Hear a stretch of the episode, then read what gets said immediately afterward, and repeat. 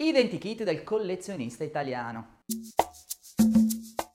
Studiare, analizzare e approfondire usi, gusti e costumi insieme ai numeri del collezionismo italiano è davvero possibile? Ci ha pensato Intesa San Paolo Private Banking che ha promosso un nuovo studio dedicato al mercato dell'arte con un bel focus sui collezionisti italiani. Scopriamo insieme quindi i risultati dell'indagine.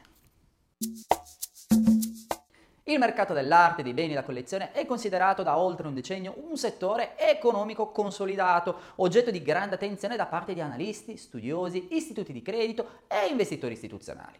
Se prima i collectibles erano percepiti come beni rifugio, sebbene pochi collezionisti acquistassero per investire, ora sono considerati dei passion asset, strumenti finanziari e investimenti autonomi, alternativi o complementari rispetto a quelli più tradizionali, in grado di costituire una distinta asset class class. Per questo Intesa San Paolo, con il contributo dei galleristi della Fiera d'Arte MIART, ha scelto di affidare la ricerca al professor Guido Guerzoni dell'Università Bocconi e partendo proprio da alcune interessanti domande si è arrivati a questa analisi e report. Le prime domande sono state in Italia chi sono i collezionisti e le collezioniste? Quando hanno incominciato a collezionare e perché? Che cosa collezionano, qual è il budget che utilizzano ogni anno, ma soprattutto quali sono le motivazioni. Lo studio e l'indagine ha così delineato quello che può essere definito l'identikit del collezionista italiano.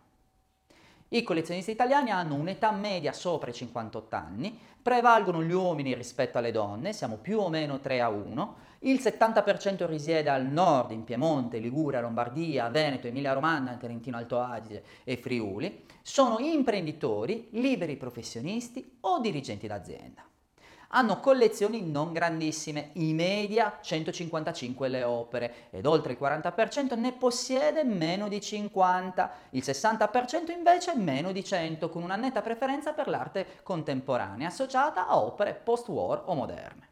I collezionisti italiani però sono molto riservati sul valore economico delle loro collezioni e ben il 55% non ha rilasciato questo dato. La stessa percentuale però viene associata ai collezionisti che portano avanti questa passione da oltre 10 anni e con sistematicità, quindi studiano le nuove proposte di mercato, partecipano ad eventi, predisponendo un budget e utilizzando servizi per l'arte specifici. E le motivazioni del collezionista invece? I fattori emotivi sono predominanti nelle scelte delle opere e nella composizione delle collezioni italiane.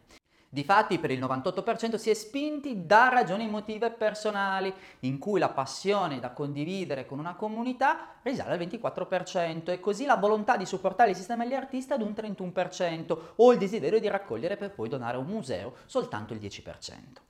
Il 30% dei collezionisti ha espresso almeno una giustificazione di natura economico-finanziaria e sceglie in base alla potenziale rivalutazione del lavoro, circa il 35%, all'opportunità di conservazione invece del capitale, circa il 28%, e alla liquidità dell'opera per il 15%.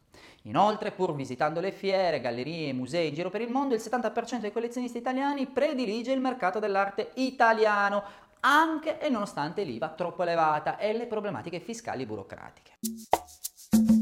Ciò che emerge dall'indagine è che la figura del collezionista italiano è ben definita, riservata ma attenta ai cambiamenti, proprio come quelli digitali, per la gestione, la valorizzazione e la promozione della propria collezione. Tra gli strumenti a supporto dei collezionisti italiani, ArtRights, la piattaforma professionale per proteggere la tua arte, è sicuramente la più utilizzata. E tu sei pronto a diventare un collezionista?